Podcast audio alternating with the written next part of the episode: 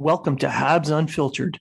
This independent podcast is featured on the Hockey Writers and iHeartRadio, bringing you honest and unfiltered entertainment and discussion on the Montreal Canadiens and hockey news. Your hosts, Matt Smith, Treg Wilson, and Blaine Putney, are proud to be one of your trusted sources. If you are talking about it, so are we.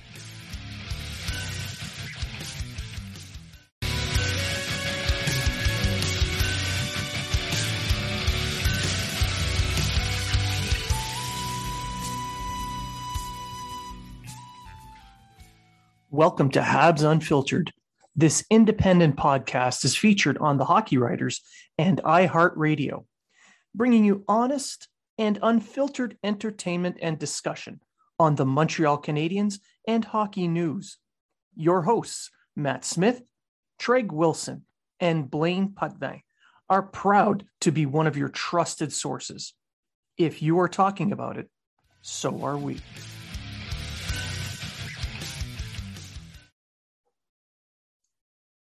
And welcome to Habs Unfiltered, episode 207. I am your host, Blaine Putney, and I'm joined now by my co host, Matt Smith. Good evening. So, um, you weren't supposed to be here. What's going on? No, I was uh, expecting to fly out to BC, but uh, apparently uh, change, changes were made, and uh, here I am. So, surprise. you're in a you're in a hurry up and wait mode. I am in hurry up and wait mode what are the odds yeah. that that would happen in the military? Oh yeah, I'm shocked and amazed. I think, I think it's the first time this has ever happened. Usually, never, everything yeah. is so cut and dry. It's like you're going, get on the plane. Right? It's all hurry, hurry, hurry. There's no, there's no wait. No, not at all. At least, you know, not with you guys, because you know, any wait means five star hotels and stuff. That's of expensive. course, yeah. We need to, we need to book in advance. well, yeah. yeah. It's all about you know the comfort if I can't see the beach comfort. from the room, I don't want it. Right? Yeah. Got to treat your people right. Yeah. My God. Yeah, and I'm pretty sure last time my creme brulee, like it just didn't it didn't have the have the same crack when I when I hit it with my spoon. You know. Oh, they used uh, generic brand sugar on the, yeah, it was, on top. It was pretty. Yeah, it was pretty. Oh, that's terrible. it should. Be, it's supposed to be hand crushed by tiny baby hands. Yeah, I told. It's okay. I told the receptionist. I was like, yeah, yeah. yeah. the this the pain that you guys in the Air Force go through. Um, I tip my hat. Yeah, well, I appreciate that. At least my at least my uh, my robe and everything that was on the back of the door was warm, so it's all good. Fair, fair. Yeah, yeah. yeah. it's the it's the it's those little things you got to look for the the silver linings in Absolutely. in all those situations. Yeah. Um. So in the meantime, we're gonna take advantage of you being here and get you on the show. Perfect because it makes it way easier on me than just monologuing. Uh, Treg unfortunately can't be with us. He's still uh, dealing with other issues, so he's going to take care of that, and he'll come back as soon as he's able. He sends his best regards, warmest wishes, um, shirtless gym selfies, uh, all of it. he's still sending those out. he is. He is, yeah. and you know he's getting more swole by the day. Yeah. So good for him. I think there's another tattoo added on too. I, I couldn't tell. I don't know. They, they, there's so many of the selfies. I just or the muscles are just getting so big that one tattoo got stretched out. That's what it is. That's what it is. Yeah. Whew. I'm going to nickname him Arnold. uh, all right. So, in this episode, we're going to cover off a few little items. We're going to get caught up a little bit on the Canadiens' uh, medical bay. Uh, we'll talk a little bit about the Nashville game over the weekend, preview the Washington game, and talk about a few things here and there. So we'll start. Why don't we start with something fun? Sure. A little news around the league and sure. the the epic, wonderful, definitely not disgustingly horrible jerseys for uh, New Jersey.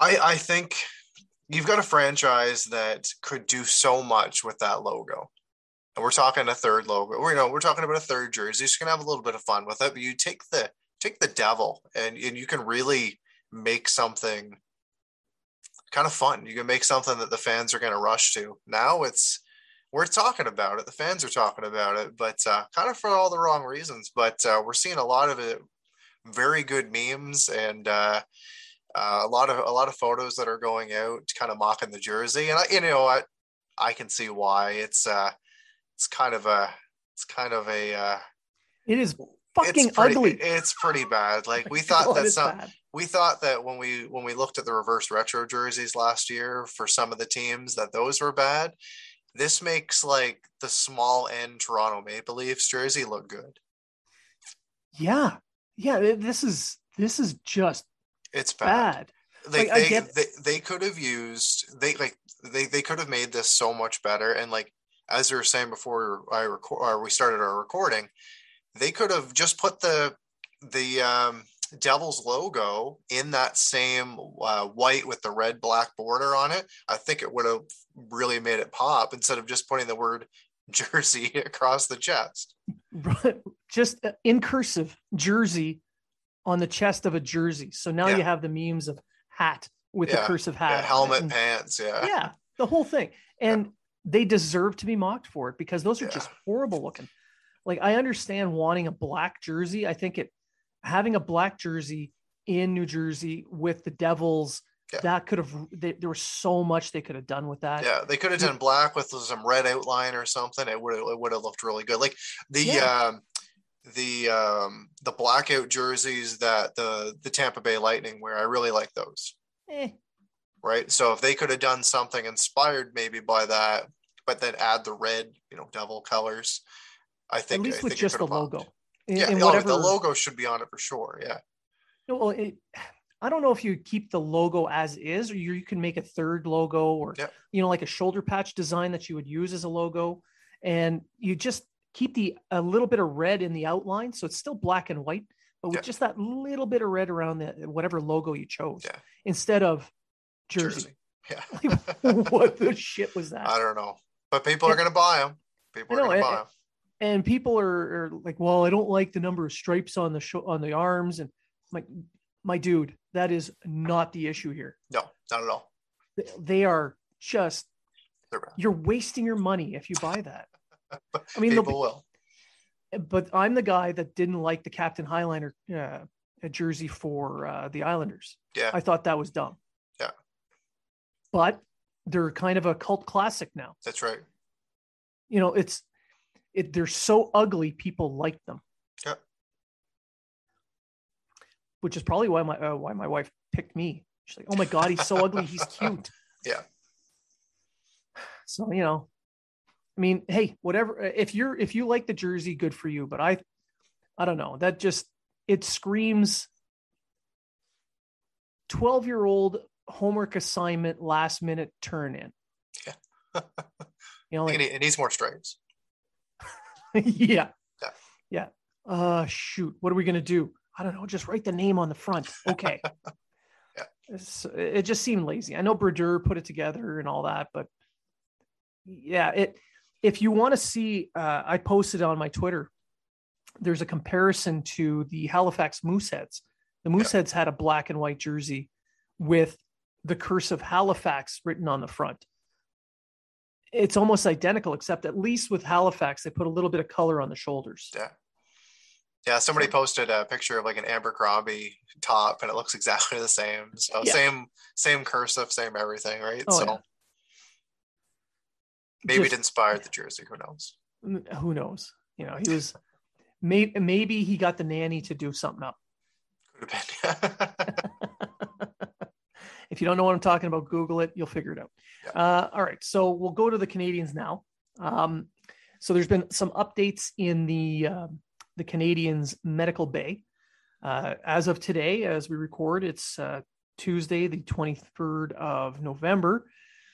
Jake Allen is back with the team, and he's going to be skating with them tomorrow.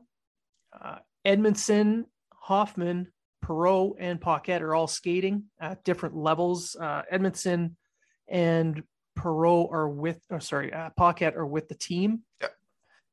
Um, Perreault is on his own, and Hoffman is on his own, and the remainder of the sick bay is still in the sick bay.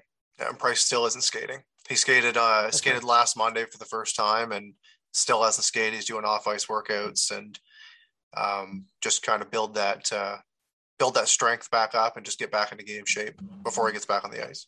Yeah, and Kulak is also uh, he has now got a lower body injury and he is not traveling with the team to Washington. Yeah. So which which is okay, and I and I tweeted about this earlier, and I know Yeah. you did as well. Um, this is going to give Edmundson a spot right away to slide into whenever he's ready, and it's also going to give Norlinder a little bit more playing time. for now, uh, yes. for now. And uh, I think with Kulak being out, I think we're going to look a little bit more at, uh, at Wideman, who I thought played one of his better games the other night. So we'll see. We'll see how that goes. But uh, they have they have some reinforcements coming, and I think that uh, a guy like Kulak can just heal up, and you know we'll see we'll see how you are when you get back. Yeah, yeah, exactly. Um, but on Norlinder, I mean, he got he he had very very little ice time in the last game. He did. So with Kulak being out, uh, hopefully some of that ice time gets spread over to him. It should. It should, should. but I but I can see uh I can see uh I can see Romanov eating some more of those minutes as well. I bet no, I bet uh, Wideman gets almost all of it. It's going to be 30 he like he'll like he'll likely Yeah. he'll likely get a get a few of them for sure. 30 minutes for Wideman. Just watch. Well, in the last game, Kulak played 15 minutes. Yeah. Um, and uh, was a minus one, couple, you know, a few hits. That was pretty much it. Norlinder had 11 minutes, and Wideman picked up two assists and just played over 11 minutes. So Yeah. we'll see. You never know with this coaching staff who's going to play, who should play, who slots no- up as fourth line center, who shouldn't be, etc. There's no rhyme or reason. It's not like it's a meritocracy. I Yeah. I truly believe that he sits behind the bench with like a 20 sided dice. He's like, okay, anything over a five, I'm going to sit my youth. Uh, oh, Yeah. six. Everybody sits. Well, why I bring why I bring that up is today, today at practice, fourth line rotation had Pezzetta on the left, Cedric Paquette on center, and then a rotation of Ryan Poehling and Joel Armia uh, on the right. And I know we're going to get into the Nashville game, but we're six games in of Ryan Poehling's season. He scored three goals he hasn't looked out of place. He looked a He's hell, he's, got, he- uh, he's looked a hell of a lot better than what he did during the preseason. Yeah. And his Corsi for is about 58%. Then you've got Cedric Paquette coming back from an injury and a suspension. He hasn't played very much since. And he's played 10 games and hasn't put up a single point. And his Corsi is around 40%. So I know that they want to have a veteran in. I know they want to have French Canadian players in. I know this, I know this, but if you want to have a physical presence, if you want to add some grit, some veteran leadership, whatever you want to call it to that fourth line, Poehling isn't the guy that you're taking out. Right. And like this isn't a this isn't a knock on Pezzetta. I think that he's played the role that he's meant to play. But that's the guy you need to sit not someone that just put in two goals in 37 seconds in the last game. That's playing with some effort and playing with some drive and on a team that desperately needs that. Yeah, when you finally and he's a first round pick who's finally starting to find his his niche, Yep. find his game, and then just as he's starting to really start to roll, you you would sit him in in favor of some guy you just signed as a free agent for a minimum contract for a Yeah. year. But No. even if he even if he doesn't, and, Mhm. afterwards Ducharme was asked about it, and he said that he might, with how Poehling has been playing, that he might keep him at center and then move Pock- uh, to the uh, to the wing, which would likely bump out Pezzetta. However, shouldn't be it shouldn't be a might. However, this is what my problem is. You're putting doubt now in the eyes of Ryan Poehling. And obviously, I'm not in the player's head right now, but that's how I'd be feeling. If I just had a two goal game playing limited minutes, I'm trying to earn a spot in this team. All of a sudden, someone comes back that's a veteran who I've got more points than that I've been playing better than. And all of a sudden, I'm doing rotations with somebody else and my spot might not be secure anymore. Yeah, eh, eh, which is a, pain in the ass, but at the same time, I'm going to go back to how much how much um, time has he spent how much blood sweat and tears has he put into this organization Paquette has just got there Yeah. yes he's a veteran in the nhl Yeah, yeah. but he's not a veteran with the canadiens whereas right. poehling is poehling Yeah. has he was drafted by the 2017. team Yeah, 2017 first round pick. Yeah. and and he's put in he's put in some time with the team he's put in effort with the team so why is somebody who's a little bit older and has played a couple more years in the league put above someone that you drafted in the first round who's actually outplaying the guy you just signed for a minimum contract probably because of his name. probably That's probably it. And which But the, but but this is the thing. Like you you got to use you got to use Poehling while he's hot. You don't want to destroy the guy's confidence and then all of a sudden throw him back in Laval. Um, and you look at some of these guys that are cut- that are going to be back within the next little while. Um, Perreault is skating. He still doesn't have his vision completely back, but he's skating. Hoffman's going to be back, and these are two guys they're going to put in the lineup. Well once once uh Paquette's uh Perreault is back then Perreault can take Paquette's spot so Yeah. that's okay Yeah. language barrier is still covered Yeah, if that's if that's Yeah. why you think they're in then that's that's who would be the swap that's right. Hoffman coming in, um, that would be Pezzetta. That's on that. exactly yeah, yeah, Yeah. yeah. And, and nobody's gonna nobody's gonna argue with that. No, but if you put Pezzetta on waivers, you're going to lose him. More, yeah, more than likely. Yeah. Or there's a very good chance. So who would you rather lose? Would you rather lose I would put, I would put Paquette. I would throw Paquette down in Laval, Ex- I would try. He might get picked right. up on waivers, and if he does, he does. and that's not a big loss. That's right.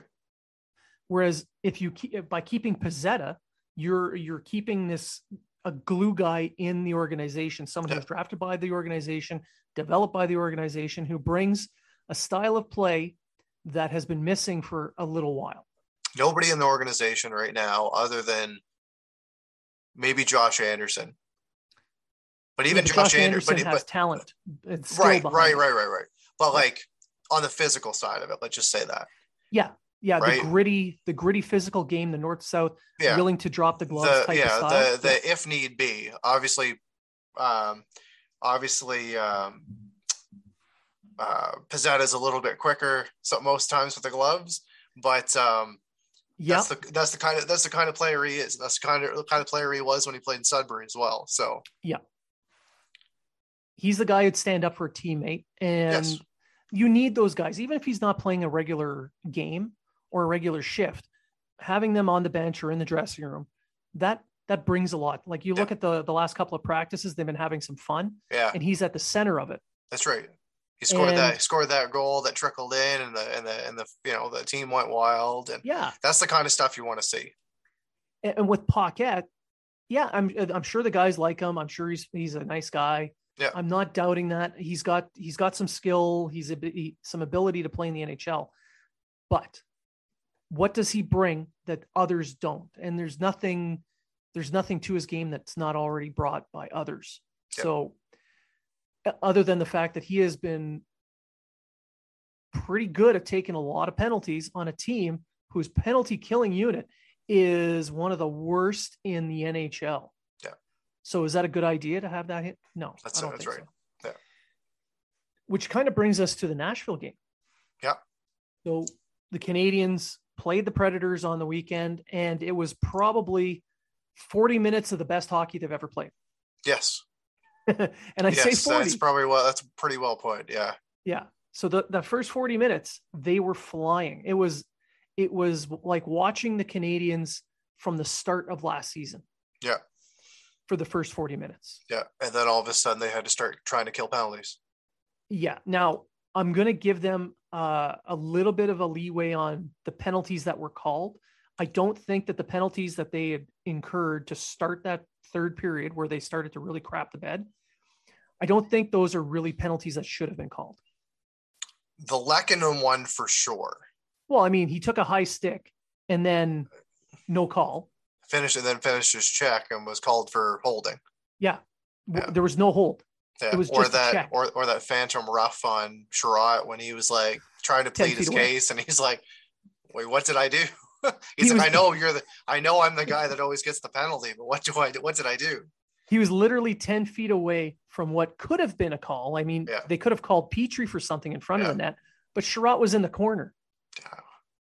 Everyone was pretty confused on that, and and Yeah. unfortunately, and unfortunately, both of those led to goals. We we um, well, no, yes, actually, yes, Yeah, it did lead did. to a goal. Yeah. Um, I you know, good for good for Duchene who scored a natural hat trick. Um, and but they but the thing is, they scored on two two out of three of those goals were on the power play, Yes. Right? And so they you were- got a, a There team were those that two shitty ones. yeah, and a team that a team that uh, is already struggling on the penalty kill. You get a couple of those shit calls against you, and like it's just the way that the hockey gods operate. You take a shitty call, it's probably going to end up in the back of your net. It's never the ones. It's never the ones where it's like, hey, it's a breakaway. I'm going to take Buddy out at the legs and take the trip. You know, some some sort of questionable penalty or something like that. Then then it's like, okay, we took the penalty to save a goal. We're going to kill this penalty. Yeah. It's, you know, phantom call after Buddy takes a high stick in the face and you finish your check that ends up in the back of your net. It's exactly right. Like they Yeah. were it's it's as if the officials with the penalties that they called kind of allowed Nashville back in the game. They really did. And like, you know, you know, the tweets started going out is, so, you know, it was a five goal lead, the worst lead in hockey type thing. Right. and it's, and, and, you know, eh, for a little while, like, um, like Duchene scored his hat trick at 1627, made it Yeah. 5 3. And the the Canadiens were really uh, like playing back. Like they were, you know, they weren't trying to drive the play anymore. And uh, it was some very cautious hockey. And Yeah. uh, I'm, I'm happy that Toffoli was able to put in that empty net because that kind of sealed the deal.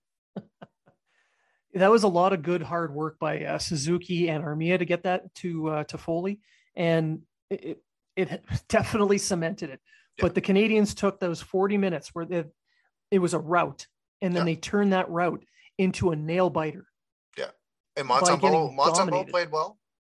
Got his first win. Yeah, yeah, he got his first win as a Canadian, and you got to give him credit. He did play well that first period. He took a lot of good shots. Yeah. Um, there was there was a ton of quality shots in the third. I mean, they did kill off one penalty, so yay. Yeah, but but like going back to what we just talked about with uh with with Poehling, I th- even though he played the least of any forward, Yeah. um, I thought it was one of his better games. And it wasn't just the goals. Uh, you watched him play. He was playing with speed, with Yep. pace. Yep. He was physical. He was winning board battles. He was strong on the on his stick. That he would be able to uh, protect the puck. He was he was doing all those little things that lead to success. Yep. And it created a little bit of uh, a gap and a little pocket for himself where he was able to get that first shot off. And then right after that face off, go down and he snapped that shot far side, all because he had generated a bit of a bubble. They were a little bit afraid to get right onto him because he was playing a little bit more physical. So it's those little things that paid off for him. Yeah. Person I was the happiest for in that game, Artturi Lehkonen. Yes. Other than ta- other than taking other than taking a stick in the face and getting a penalty called against you for holding, um, finally finally scored that first goal of the season. I think what happened was that they bought him some reinforced sticks so they Oh, wouldn't Jesus. snap every time he shot. Yeah, finally. Yeah. There's been so many, just tap it so so many chances he's had this season, and uh, he should probably have at least five, six goals by this point, if not more. And Yeah. finally, one went in, and you saw the relief in his face, and hopefully, this leads to a couple more. Hopefully, hopefully. Um, but again, this is Lehkonen. We That's this is the kind of player he is. Yeah. He'll he'll generate a ton of scoring chances. He's great defensively, but ironically, not a lot of finish. No, see what you did there. yeah. Yeah. Now, I mean, after the Penguins shellacking, I mean, the only the only silver lining was watching the youth, watching Yeah. the young guys play. Yeah. Now we mentioned we mentioned Poehling. Uh, is still fairly young. Yeah. Um, but Romanov, I thought, played a pretty strong game. He only played 16 minutes. And I think he really needs to be given more ice time. He does, and we talked about Kulak being out. I think he'll get a few of those minutes, and so will uh, and so will Wideman more than likely. Yeah, and I mean he gave two. He had two hits, a couple of block shots in this game, but Romanov really shines when he's given a little bit more leeway. He wasn't rushing the puck as much. He um he he didn't have that that green light to really let loose like he did against the Rangers a couple games yeah. back. He had a monster game against the Rangers, and then he was he was pulled in a little bit, reined in a little, and you can see how when he is constrained or put into a little bit of a box, yeah. he doesn't do as well. So give him a, give him a little bit more time. Give him a, give him the leeway to do what he does. Yeah. And, and I think uh, someone like Savard would be an excellent pairing with him. Yeah, yeah. They've played they've played pretty decent when they've actually yeah. they've actually been on the ice together.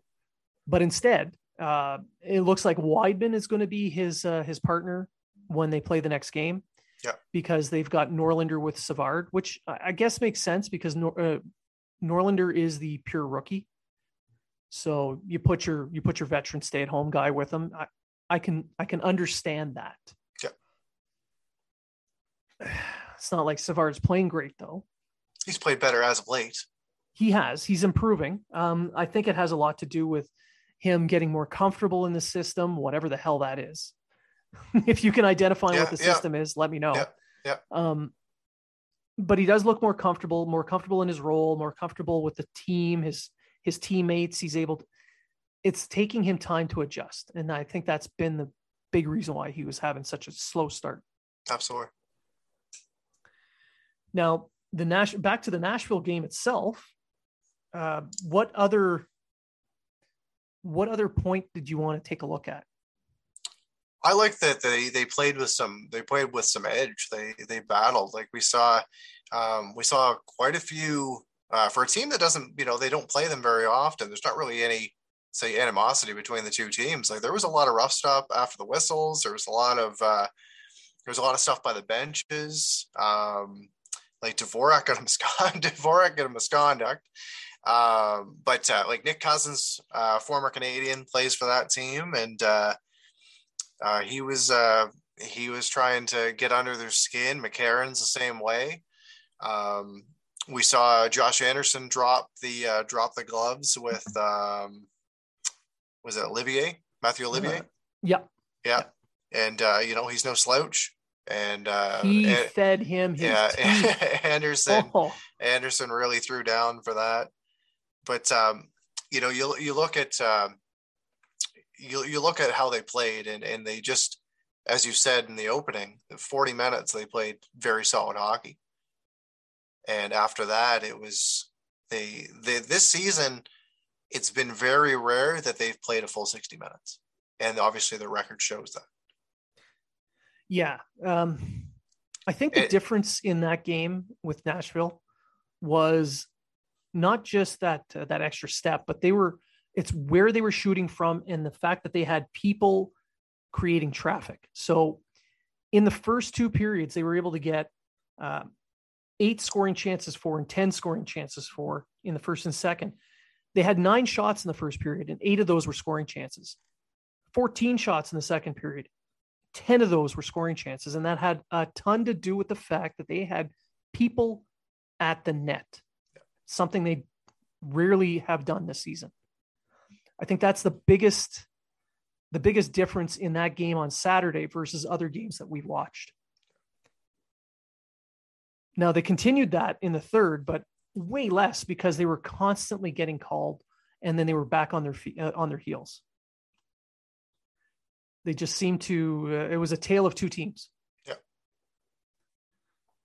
And usually, but, when they win a game, it's been something that we've noted throughout the season. When they win a game, all of the wins that they have, I'm saying it like that because just let that sink in. All those wins they haven't been able to they haven't been able to come back with a strong effort in their next game. No. And it doesn't matter who the team is. And going into the next game playing Washington, who are playing very good hockey right now. This isn't a team that you can take lightly and kind of sit back and uh, just let them shoot. And it's definitely not a team that you want to take a penalty against. Well, I mean, it's a good thing that Washington doesn't have anyone who can score goals. Oh, exactly. Yeah. Like it's not like there's someone who's on a on an historic pace to possibly break the NHL's goal scoring record of all time. Yeah. You know, just imagine, just imagine it. Yeah, just imagine if they did, right? my God, to have a sniper who is capable of possibly unseating Wayne Gretzky yeah. in a career. Yeah. I mean, just imagine the kind of game that they would have to play to beat them. Yeah. Shall we jump into the Washington series? Speaking of which. so, uh, so speaking of Washington, um, they're six one and one in their last eight games. Um, they've got some players that are playing some ridiculous hockey that aren't named Alex Ovechkin. I'll get to him in a second.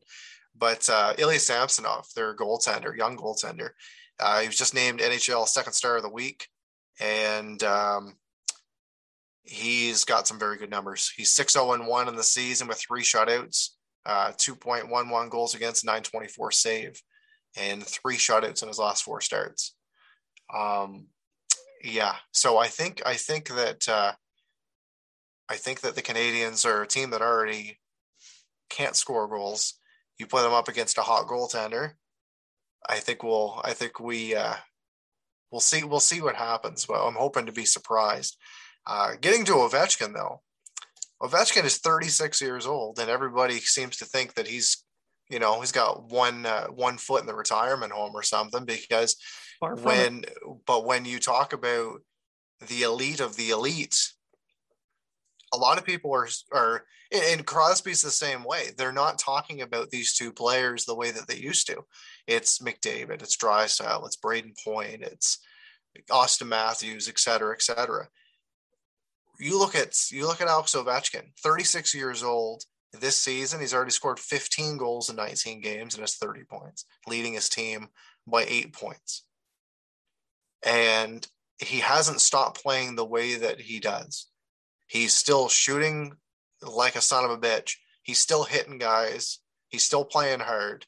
And this is a guy that's playing over 21 minutes a night. He's not, you know, I think he's taken that that step back from the retirement home, and uh, he wants this. He wants this record. You can see it, and it's it doesn't matter what kind of goal he scores. It's uh, they all count at the end of the day, and he's just as excited if it trickles off a player or if it if it if he rips one by on the power play he's he's a guy who doesn't have to worry. Eh, like I'm sure he wants to win another Stanley Cup, yeah. but he's got a Stanley Cup ring now. He does. So he, if he can cement himself in the Hall of Fame as the greatest goal scorer in the history of the NHL, yeah. that's that's ultimately his his main goal. He wants yeah. to be seen as the greatest goal scorer ever, and he can do it. He can really do it, and he's like you said, he's on. He's got 15 goals already. I mean, they're coming off. And to talk about the game against the Canadiens, the Capitals are coming off of a loss to the Kraken in yeah. Washington. Yeah. So they were not in Washington State. So they were in yeah. Seattle, yeah. lost to Seattle on the road. So they're coming home. They're disgruntled. They're uh, they want to win. They're in the playoff race, so they need to win. Yep. And then you've got the Canadiens who are coming into town who were a finalist last year so they're a target already, and they're they're limping their way in because they've got five wins in 20 games. Yeah. So Washington sees this coming in, and they know that the Canadiens have never put together back to back wins this season. Yeah. So they smell the blood in the water. They're going to be ready and they're going to want it. And they've had a couple of days off as well. So it's not just the Canadiens coming into this rested, the Capitals are as well. So the Habs had better be freaking ready.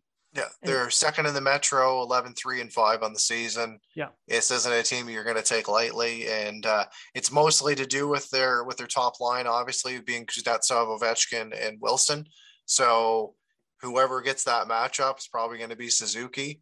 And yeah. uh, that's not going to be an easy matchup for them, that's for sure. Um, Backstrom hasn't played this season which is probably a good thing for the Canadiens, but um, they they've got skill up and down their lineup.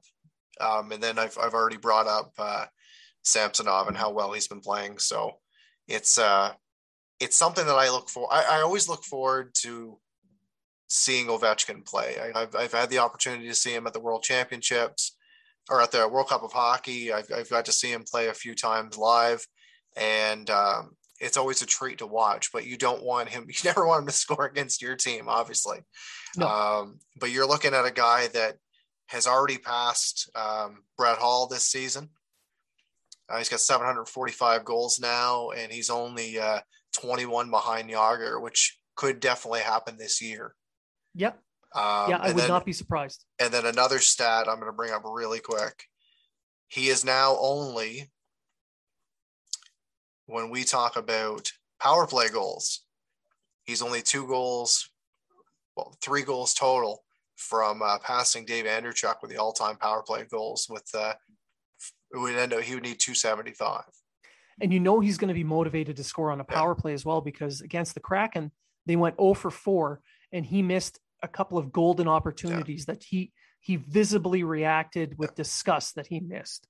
Yeah. So he's going to be refocused on that. And you would think a guy that scores from the Ovechkin spot, oh, teams oh, would teams would know how to defend this, and still to this day, thirty six year old veteran, one leg in the retirement home Ovechkin can still just drill it just as good as anybody else can in the league you know, when Ovechkin retires in a few years' time, the entire league is going to do a, a little bit of a nod to him. I can I can see it now. And you know how most te- uh, like uh, teams when when a, a number is retired or a player retires and they want to honor them, they put their number behind the net. In his case, I think around the league they're going to put a little number eight right on his freaking spot in the uh, face-off circle. That'd be kind of neat. Yeah, that would be neat. Yeah. So NHL, you heard it here first. That's what we do for Ovechkin when he retires. Yeah. I think that would be a, a playful nod to, in my opinion, one of the top three goal scorers to have ever lived. Absolutely. Yeah. Yeah. Now, with the game against the Canadiens uh, coming up tomorrow night, the Habs are going to have to deal with that top line and that top pairing a lot. The yes. the uh, the Capitals like to play their top players a lot. They yeah. don't roll their lines. No. Unlike the Canadiens, who, for some unknown reason, like to roll lines even when the, those some players are not playing well, yep. and still giving them more, uh, still giving them all kinds of ice time, and not riding your hot hands. Washington rides their hot hands. Yes. So that's going to be a factor. I mean, the last game, uh, Ovechkin played over 24 minutes. Carlson played about 25. Wilson and Kuznetsov, 22 ish minutes. I mean, we're talking like obviously there's a lot of power play time in there because they they had four power plays. Yep. And their power play, they put out their top unit and that's it. They play two full minutes on the power play with their best players. Yep. Uh, yet another thing that the Canadiens do not do. Yeah, well, you don't have like when Ovechkin Ovechkin doesn't get tired on the power play; he just needs to stand there. he literally just stands there. That's yeah. that's and there's so many there's so many pictures of him just literally standing there with his stick in his hands, yeah. ready to go. And uh, you know the play is he is nowhere near the play. He's how like, I know it's gonna come to me. I'm just gonna sit here. how does a six foot four, 240 pound man turn invisible like that? Hard to say. I mean, that's it's hard but to believe. He does it, but, but he does it. and He does it time after time, and I I want to see him score goals. Just if he can take a night off against the canadiens I'd be I'd be okay with that. I'm kind of expecting him to get a get a Hattie. Oh fuck, probably yeah. all on the all on the power play. yeah. and I fully expect them to call up some random Franco uh, francophone oh, player and who's gonna who's gonna you know get some kind of a hero goal and yeah yeah but the Canadiens need to find a way to shut that down and score more than two goals in a game. Yeah, at least Hendrix Lapierre doesn't got sent back to uh, junior, so he's oh, not he's he can't get he can't score against them. And uh Fucale was sent down, so yeah. he can't no go and, and, get a get a forty saves a shutout or something. They're going to call up Fucale and they're going to recall so, Hendrix. I'm just going through. I'm going through their lineup. so fucking, it's gonna be Ovechkin's gonna get a hat trick apparently. Eller's gonna score two. Well, yeah. his old team, and then Mantha because he's because uh you know He's a because of Quebec Silvio, yeah, because of Silvio, Mantha and everything. They'll Yeah. probably he'll probably get a couple as well. So Sprong. Sprong will get a bunch of assists Oh, because he played in the queue. uh, it's ridiculous. Sometimes these these stories just write themselves. Yeah. Yeah. So basically, we're not expecting the Canadiens to walk into Washington and win that game. It would it's going to be a tough one if uh, if they can come out and play a full sixty minutes as opposed to the forty minutes they played against Nashville. It's it's gonna it's it is what it is. Well, we might see a closer game, but uh, with uh, with uh, with how Ovechkin's been playing in that top line, and obviously with how Samsonov's looked, it's uh, it's not going to be an easy task. If they if they can if they can go into Washington and pick up a win, and finally pick up back to back wins, then you look at Edmundson coming back. You look at a couple other guys that are coming. Uh, Jake Allen's obviously going to start the game. Might be the little boost they need to to get over. And and I'm not going to say make a run. Like they still obviously have a lot of hockey to play, but build up some confidence within the team and get some of these young guys going, like Caulfield, and get Suzuki going still on the pace that he's at. Um, Toffoli, et cetera. He put up who put up three points in his last game. Yeah. Yeah. And that kind of brings me to a, a point that we could finish the show on is do you think it's time that they that they um, tank the year? If they were going to tank the year, I think they already would have done it. Yeah. You know, I, And, and, and it's funny that I say that because you look at their record and obviously it is fucking abysmal. but um, I like I've got too much pride in this team to want to see them tank. I don't see the players or the coaching staff being the uh, being the types to sit back and let it happen. But as as we're want, uh, wont to do, we look at the, we look towards the management and we say, okay, well, what can they do that would help this team keep that top ten pick? Because you you have to make sure that you don't lose. You have to finish in the bottom ten That's right. if you want to keep that pick That's right. because he made that trade for Dvorak.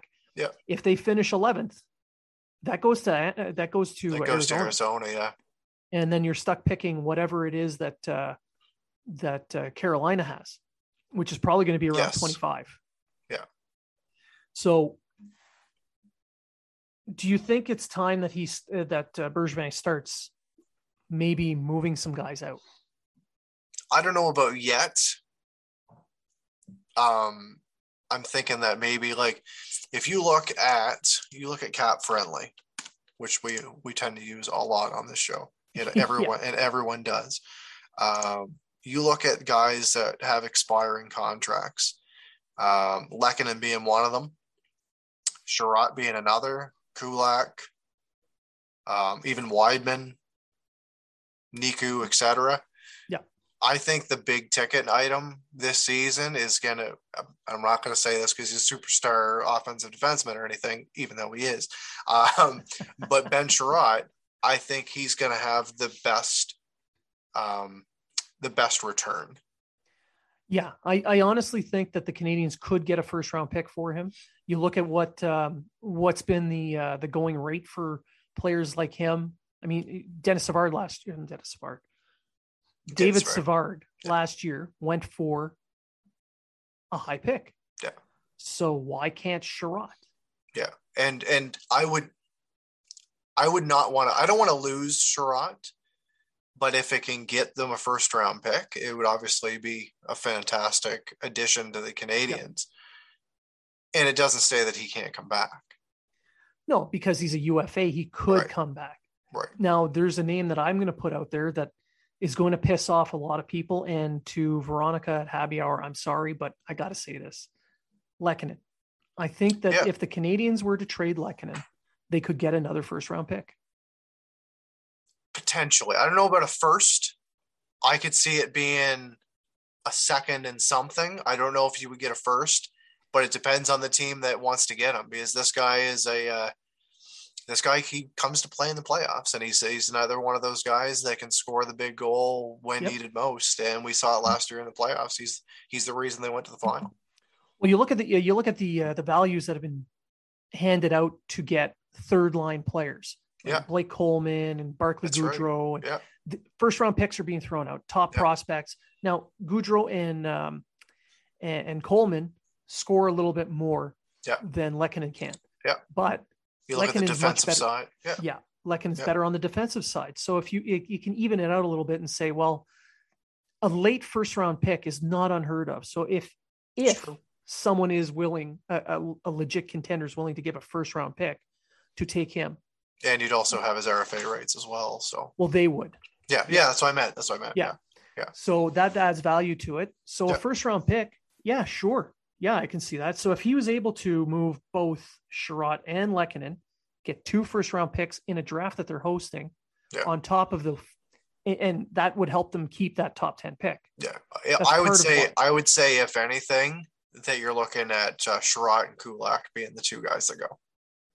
I can see Chiarot and Kulak and Lehkonen all going. Yeah. Uh, Wideman as well. Wideman yeah, yeah, yeah. probably getting you maybe at best a third or fourth round pick. Yeah, I could, but those are the two I'd say for sure are probably on their way out. Honestly, all seeing all of them go out would not be out of the uh, realm of It possibility. it wouldn't be because then they could use. Well, we're going to see what obviously happens with Norlinder because he does have that clause in his contract. Yeah. Um. So we're not 100 percent sure what's going on with him, and I would would much rather see him in the lineup using a Canadiens drafted player than a guy like Sammy Niku. yes. Right? And so if if uh, they they were to lose Kulak, if they were to lose um, Chiarot, maybe this would be an incentive for, and we've talked about this before on the show, Jordan Harris, to possibly get him in the lineup and say, look, there's a spot for you. Yes, we're probably not obviously going to make the playoffs this year, but you'll play with us this year. You're going to burn a year in your contract, and a spot is available for you for next season oh, a- absolutely. right? So, the the, moving the, those two out. right the optics are there. Yeah. So now move, moving those two out, you you've got you've got those two roster spots. Edmundson comes back in. Yep.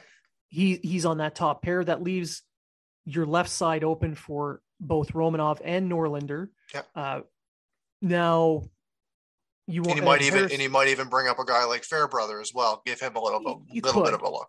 because He's a little he's a he's a little bit lower on the scale, but it's another guy that at that point, fucking bring the guy in and see what he can do.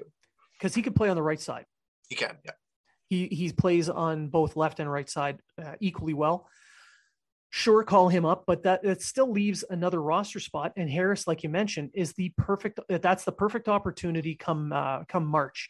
Yeah. So if Northeastern doesn't do as well as they hope, if they don't make it into that uh, that uh, that Frozen Four, that opens the door to the Canadiens giving him a contract, much like they did with uh, with um uh, Caulfield last year. Yeah. Providing him that that one year, it burns off the first year of his ELC, and he's only going to sign a two year ELC because of his age. That's right. So that would mean he has one year uh, left of his entry level before he becomes an RFA, which is desirable for a lot of young guys, especially someone who's seen as probably the best offensive defenseman outside the uh, a prospect outside the NHL. Yeah. Especially for the Canadiens right now. So if he can walk in, earn some uh, NHL time, Yeah. that that would convince that could convince him to sign Yeah, and to stay in Montreal. and, and and the thing is, it would it would fill such a need. well, Like, that's I the thing. It's right? It really would. you you want to modernize this blue line. Yeah. It's it's much too stagnant, it's much too bulky and and immobile and with this influx of the youth, you're seeing how they're finally turning a corner towards that puck moving style that everybody else has been doing for the last few years. And you can argue that uh, you still need those big guys, those big, heavy guys for the playoffs, Yeah. but you need to make the playoffs before they can become That's right. effective. That's right. And the thing is, you look at some of the teams that have done very well in the last few years, and I'll say Tampa. Let's just throw that out there, Yep. where you've got some big guys that can still move the puck, but they're I'm not gonna say they're a dime a dozen, but there there's not like there's not a lot of them in the league. There there there really there really is not a lot of guys like like, like a Victor Hedman that can play such so well defensively and kill you on the score sheet as well. And they also There's have a McDonagh. Exactly. Who, who, kills you defensively and does do a great job of moving the puck up, even if he doesn't yeah. get a lot of points. That's right. So yeah, the, but that's that's the kind of defense core that every other team is going to. You look at Colorado now, who are one of the top uh, Stanley Cup contenders this year, yep. and they've got Byram and you, you, they got this Byram, Girard, Makar, yeah. Devon Toews. Yeah. So yeah. they got four or five guys who are really, really slick puck movers. Yeah. They need a little bit of muscle. So Ben Chiarot, maybe? Could very well be, honestly. I mean, a team that's that's expected to be in the final four or in the final, what's giving up a first round pick for yeah. a team that's really trying to go win that cup? If that player can give you that little bit of an edge, why not? So, um, so, um, not, is, so what you're saying is I shouldn't buy a Chiarot jersey yet? Uh, no, no. Uh, I would just buy a number eight, and you can just change the name bar. Okay, good. but that's the thing. Like you look at uh, like Tampa Bay again as an example. Uh, Tampa under Stevie Yzerman, they had about eight years where they were really good, and then a bad year. Like, we were good year, bad year, up and down, up and down. But in those bad years, when they were bad, they were bad. So they'd end up with high picks. That's how they got guys like Stamkos and Hedman. They yeah. pick. They were getting those high picks. That's why I think this year it's important for the manager to maybe do a little bit to stack the deck towards losing. It's not tanking percent. Like it is kind of tanking when you're trading away solid veteran players for assets, futures like that but at the same time, it's opening the door to give the roles to the young guys that you want them to fill eventually anyway. So you just give them the role, let them play in it, grow in it, because next year, that's when you really want them to step up. Yeah. Well, that's like obviously when we want to see Carey Price back between the pipes. That is that is the main goal is to see him back with the Canadiens. However, the best thing right now is for this guy to be at full health physically and mentally, so he can come back and play his best hockey. If it happens that he's out a little bit longer and you've got a role with Allen and Montembeault and maybe even Primo, that's okay. Yeah. Um, the Canadiens have 11 picks going into the draft, and you brought it up that if the pick is in the top 10, um, it goes to the Canadiens keep it. If it if it, and if it doesn't, then they they, they, they, they, keep Carolinas. Um, question about that. So if they like, I'm just I'm just I'm just trying to throw this together. If if it's a top ten pick, they keep theirs, and then they give Carolinas to Arizona, right? Yeah. Right. That's what I thought. So that's why trading guys like uh like a Chiarot or even Lehkonen, if they bring in a couple more first round picks, yeah. It, this draft is supposed to be very, very deep, especially yeah. when it comes to centermen and defensemen. Yes. Like it, you know, if the Canadiens if the Canadiens are picking in the top ten, they're probably right now they're looking like they're picking in the top five. You got yeah. guys like uh, like Brad Lambert, uh, yeah. Conor Geekie, Matthew Shane Savoie, Wright, yeah, Shane Wright, Matthew Savoie, yeah, yeah. There's there's of, definitely some players there. Any of those guys there's a Slovakian be, kid that I'm not even going to try to say his name, but apparently he's supposed to be the next Rantanen. So yeah, exactly. Yeah, it's like 17 letters, and they're all yeah, vowels. Most of them, yeah, yeah. look them up. Look them up. I'm not. I'm not pulling your leg, everybody. But it's going to be fun around... to see Treg try to say his name. Oh Jesus! but but uh, if you are picking around five, you know, let's say the Canadiens pick around five, and Conor Geekie is right there. You got a six foot four centerman who can probably step into the NHL next year in a third line role. Yeah, yeah. Why not? Yeah. Why not? So that's why I'm saying that this year, with such a deep draft, if you end up with someone who's NHL ready with your first of three first round picks, you get a second first round pick somewhere in there. You get a good solid prospect on top of the two or three second round picks you have, you're starting to really, really stockpile those prospects in a very deep year. Not to mention the last four years, they've picked 39 players. Yeah, and, and this year, going into this draft, they got 11 picks. Yeah. Uh, through, so uh, a first, a second, three thirds, two fourths, a five, six, and two in the seventh. Yeah. So we'll see if they uh, they keep their seventh or if they flip it to Philadelphia. But we'll see what we'll see what happens. Traditions dictates. Traditions dictate, yeah. But yeah, so that that's kind of what I'm getting at with uh, the whole management stepping in, and that's why having a lame duck GM really kind of hurts that. Like, is he willing to play the villain and move some of these guys out? Is he really willing to do that? If he thinks does he think doing that would hurt his chances at another job? So I can see him moving the guys out that should be moved. Um, yeah, the, the, obvious choices. The obvious choices. I don't see him unless the, the unless the deal is just spot spot spot on moving out a guy that still has uh, term left on his deal. Yeah, someone like a, a Byron or a Drouin, for instance. Yeah, or like I don't know what I don't know what the marketplace would obviously be for for a guy like Byron, but um, somebody like an Armia or someone yeah. like even uh, even a a Toffoli or something like that. It, it really depends on on the ask or or what what the package is going to be. But um, I, I really doubt we see a player like that move out. I think it's going to be more or less the obvious choices that we spoke about earlier. Yeah, and I, I would I would prefer that he doesn't wait until the deadline in uh, mid March. Yeah. I would rather that he has a set value for each player. Yep. And shops them around. And if someone says, "I'll we'll, fight yeah, for that yeah, value," we'll meet. We'll meet that. Yeah. Yeah. You take then yeah. then you move them. Like that's the value you set. Meet that value because you never know. There, someone could get hurt um, on their team, and then they're like, "Ah, now we can't do it," or they decide, you know, we're going to go a different direction, get something else, and now they don't have the cap or the assets or the desire. So you strike when the iron's hot. If that if your guy is playing well and they offer you what you think he's worth, take it. Just take it. Yeah, if they have the opportunity, as you get a first round pick for Chiarot, I think they're taking it. If, if, if that, if, that, yeah, if that's a number that's common, then yeah, it's probably something you're going to jump all over yeah, even if a team protects that pick or whatever, like just take it. Yeah. It shifts the first to the following season, who cares? That's fine it. too. That's fine too. Yeah. Yep. I completely agree.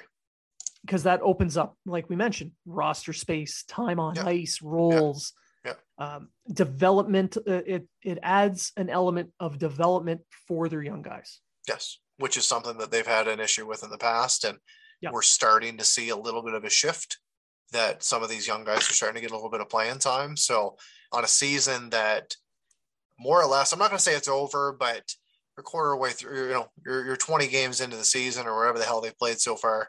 And, uh, you you are so far on the outside looking into a playoff picture that you know give the give the guys those opportunities play them a couple extra minutes a game and we'll see what happens into the next season when you can come back with a healthy roster, hopefully.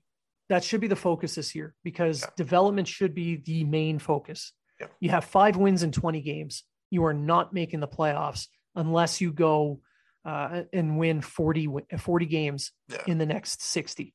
Yeah, yeah you, they, they've got to go on quite a tear and yeah, they've got to hope that some of the teams ahead of them are going to just completely shit the bed. So and even with the, but then you have the loser point too that just right. throws everything off so if you don't get at least 40 wins out of those 60 games you're yeah. not going to do it yeah it's just not going to happen and the likelihood they get 40 wins out of the next 60 that's right I, i'm not putting any money on that yeah and with the draft being in montreal which uh I'm hoping that both of us can attend. I think that would be a hell of a lot of fun. And I've, uh, I've booked my I've booked my hotel and my plane tickets. So.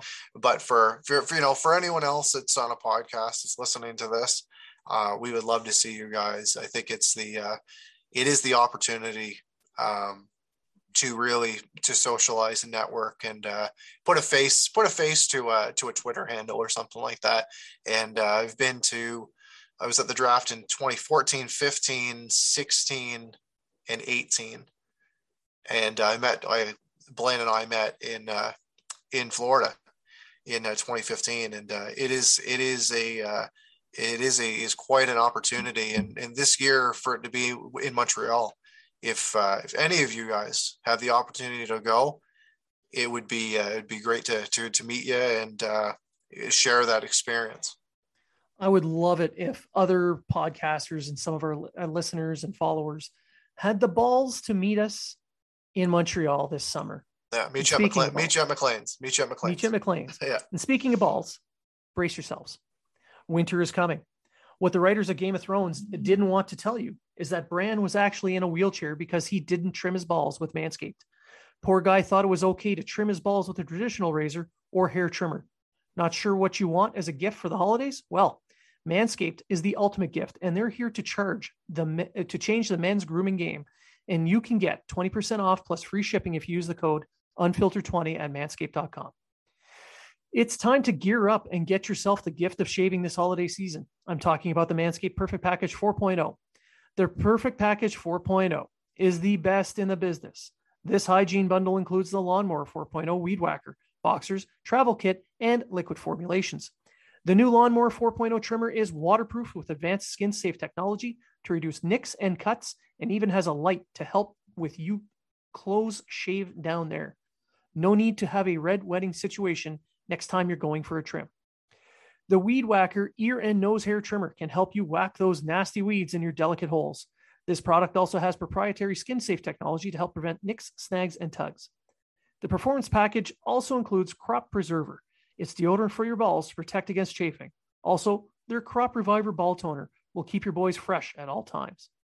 Maybe you're on the other side of the wall and you don't know when your next shower is. No worries. The Crop Mop ball wipes are for you. Have smelly feet? Manscaped can help with their foot duster foot deodorant made to fight odors of the dirtiest feet. Want to smell good everywhere?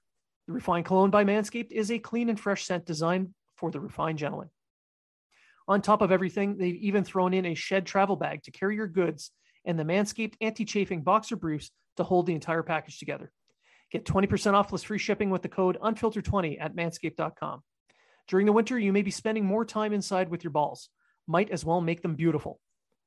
Get 20% off and free shipping with the code unfiltered20 at manscaped.com. That's 20% off with free shipping at manscaped.com and use code unfiltered20. It's time to join the Manscaped movement. These products are snow joke. And our, our guest in the last episode, uh, Norm Gallant, proudly showed off his uh, shed travel bag. So the beast from the east keeps things trimmed. I'd also like to thank our uh, our other sponsors, Boxing Rock, for, uh, with their delicious puck off beer, uh, if you ever get the chance, the opportunity to go to uh, the liquor store to purchase some, please do so. Uh, they are available in the Maritimes, and I'm they haven't traveled outside of the Maritimes yet, but they are coming. They are coming, and I might say that they are delicious. Uh, also, no name hockey. You can use the code HABS10 to get 10% off of your custom sticks and equipment. That's no name hockey.co Habs 10, 10% off any custom made sticks and equipment. So, any final thoughts? One more, head on over to 514 Shirts and pick up a, a Habs Unfiltered t shirts. They come in various colors, they're very high quality shirts. Um, Blaine's wearing one right now. Um, they are they are very very nice shirts. I'm not just saying that. And the thing is, we don't get any money from this. Um, nope. 100% of the profits go to Vets Canada. Um, it's a uh, it's an organization that is there to uh, support veterans and try to end uh, homelessness in veterans. And uh, obviously, Blaine and I both serve. Um, it's a it's a it's a cause that's really near and dear to us. And uh, head on over to uh, 514 Shirts, pick up a Habs Unfiltered shirt. 100% of the profits go to Vets Canada. And you know, it, especially with the with the the winter months coming, it's getting colder. The more veterans we can help, the more people we can help, the better. And uh, the shirts, I said, they're fantastic, great quality, and uh, you know, even if you don't, even if you don't support the Canadiens, you know, you you look at our you look at our uh, our logo, and uh, it's not a big Hab symbol, right? So you know, buy it for yourself, buy it for a friend, but the uh, the most important thing is buy one of them and support veterans. Yeah, there's a reason why we chose the poppy as uh, as part of our logo. Uh, the stylized poppy, it uh, it's a nod to our service and to our, our fellow veterans. So yes, please, please do buy them. Uh, Vets Canada also does a lot of work with uh, uh, Dollar a Day organization, where they purchase guitars for uh, guitars for vets and help uh, veterans who are transitioning from service to civilian life work on their mental health. those with PTSD, those and just that transition, that that shock to the system of going from the military to back to civilian life is a big, big change. Um, it, it's hard to explain unless you've served, but it's it's it's like moving to another world. And this group helps with that. That's why the more we can support them, the better. Uh, for me, I want to thank everybody for listening to the sh- uh, to the episode. I, I I want to thank you all for interacting with us, sharing, um, sending us questions, sending us comments, uh, and basically just uh, just making the online portion of this podcast uh, fun. It, it's it's it's a lot of fun to interact with you guys, shoot the breeze, um, get uh, get your your points of view. Um, that that's what makes this a lot of fun. The other podcasters out there with their podcasts who interact with us as well, uh, we've named a few already, but you guys make the community a lot more welcoming, a lot more inviting. So we're glad that you use it, that you come to us as one of your trusted sources, but keep in mind there's many, many others, and we don't discourage you from going out and checking them all out, coming back and giving us different points of view that we may not have thought of. So um, I just want to thank you for that. And uh, remember, if you were talking about it, so are we. Habs Unfiltered has special sponsors. Uh, go to seatgiant.ca to save 35% on all your fees when purchasing tickets to NHL, CFL, Major League Baseball, concerts, whatever event Seat Giant sells. Use the code unfiltered20, save 35% on your fees. Go to builtbar.ca and save 10% using the code unfiltered20 on your purchases online. Go to East Coast Lifestyle and use the code unfiltered20 to save 20% off your purchase of any clothing at East Coast Lifestyle. Also, Lift Life. Go to liftlife.ca and use the code HABS10 to save 10%. And for a special promo until Christmas, Habs Unfiltered will be selling t shirts in conjunction with 514 shirts. If you purchase one of our shirts, the entire profit for the sale goes to Vets Canada. Vets Canada does work to end veterans' homelessness across Canada. So let's help a great cause and wear a great shirt.